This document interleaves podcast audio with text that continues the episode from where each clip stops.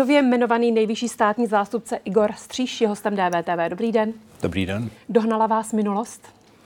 Podle toho, co se o mě píše, tak jsem až překvapen, překvapen jaký zájem veřejnosti moje dvouměsíční působení u vojenské prokuratury zaujalo. Ano, když ministrně spravedlnosti Marie Benešová oznámila, že vládě navrhne vaše jmenování, tak připomněli mnozí právě vaši minulost, konkrétně tedy působení ve funkci vojenského prokurátora a členství v komunistické straně. Je ale správné, že se do čela soustavy státních zastupitelství postavil někdo s takovým škraloupem? Eh, za prvé to asi není otázka úplně na mě. To se musíte jiného. zeptat paní ministrině, která mě navrhovala. Případně... Ale je to váš škraloup vozovka. Jistě, já se k němu rád vyjádřím nebo úplně ne asi rád, ale vyjádřím se, protože to považuji za součást svého, svého života nebo svého profesního působení. Jistě na tu dobu nejsem nějak zvlášť pišný a není to nic, čím bych se měl vychloubat.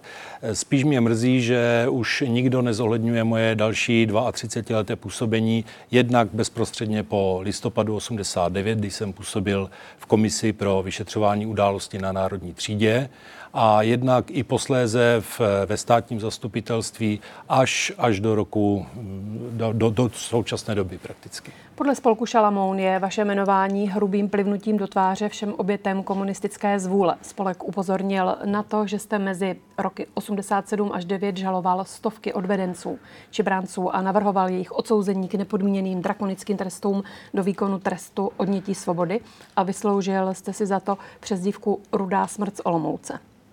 To není škralou? Uh... Takto prezentováno to jistě nevypadá příliš lichotivě. O nějaké přezdívce Ruda smrt Zolomouce nevím. Myslím si, že je to nějaká nálepka, kterou snad někdo vymyslel.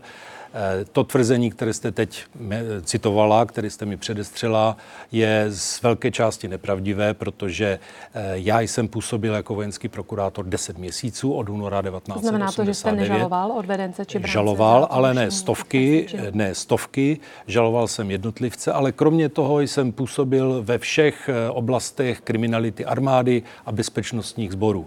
To znamená, dělal jsem na násilné majetkové kriminalitě, postihovali jsme důstojníky za zneužívání pravomoci, eh, policisty za, za dopravní nehody, prostě celé spektrum a případu případu odvedenců, kteří nenastoupili vojenskou základní službu, byly jednotky. Eh, Je to se, rozdíl? Pane Stříži, jestli byly jednotky nebo stovky? Myslím z hlediska té podstaty, Já jenom, já jenom upřesňuji tu informaci, protože uh, není to úplně zásadní rozdíl, samozřejmě, ale uh, jinak, uh, jinak vyzní tvrzení, že jsem posílal stovky ještě navíc nevinných odvedenců, jak se mnohde objevilo. Já jsem uh, jako prokurátor žaloval, vojenský soud posuzoval tu vinu, z pravidla tu vinu uznal a ti lidé byli odsouzeni všemi stupni, eh, všemi stupni soudu, dokonce i v rehabilitačním řízení ty věci byly uznány z hlediska viny, těm lidem byly pouze sníženy tresty. Ale, ale v komunistickém režimu? Ne, ta trestnost toho činu je dodnes eh, skutkovou podstatou i trestního zákonníku.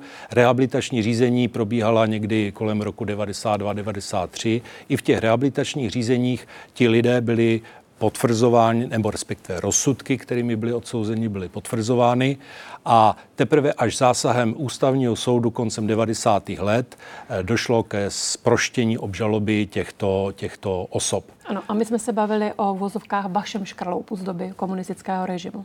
Ano. Vnímáte to jako škraloup? Eh, vnímám to jako, jako období, na které nejsem nějak zvlášť pišný. Kdybych byl o dva roky mladší, tak uh, žádný takový škralob, o kterém hovoříte, tady není. Nebo ale... naopak by narůstal, zachránila vás revoluce. Uh, samozřejmě, samozřejmě. Ale vy jste také asi studovala někdy kolem té doby, předpokládám, že až po, po sametové revoluci, tak vy jste se tomu asi vyhla. A to vám upřímně závidím, protože ta doba nebyla jednoduchá. Eh, ale rozhodně, rozhodně se nechci za nic schovávat. Já jsem byl v té době dospělým, alespoň z hlediska zákona, z hlediska morálního nebo řekněme osobnostního eh, to bylo trošku jiné, protože mě bylo 23 let, ale nechci si za to schovávat, nesu si tu odpovědnost a bohužel se k tomu musím hlásit, ač nerad.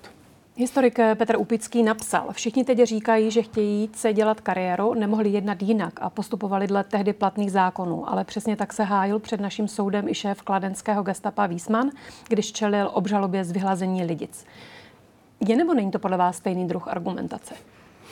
Ta argumentace je hodně nekorektní. Tady je Martin Veselovský. Chci vám poděkovat, že posloucháte naše rozhovory. Jestli chcete slyšet celý podcast, najdete ho na webu dvtv.cz. Tam nás můžete i podpořit a stát se členy DVTV Extra.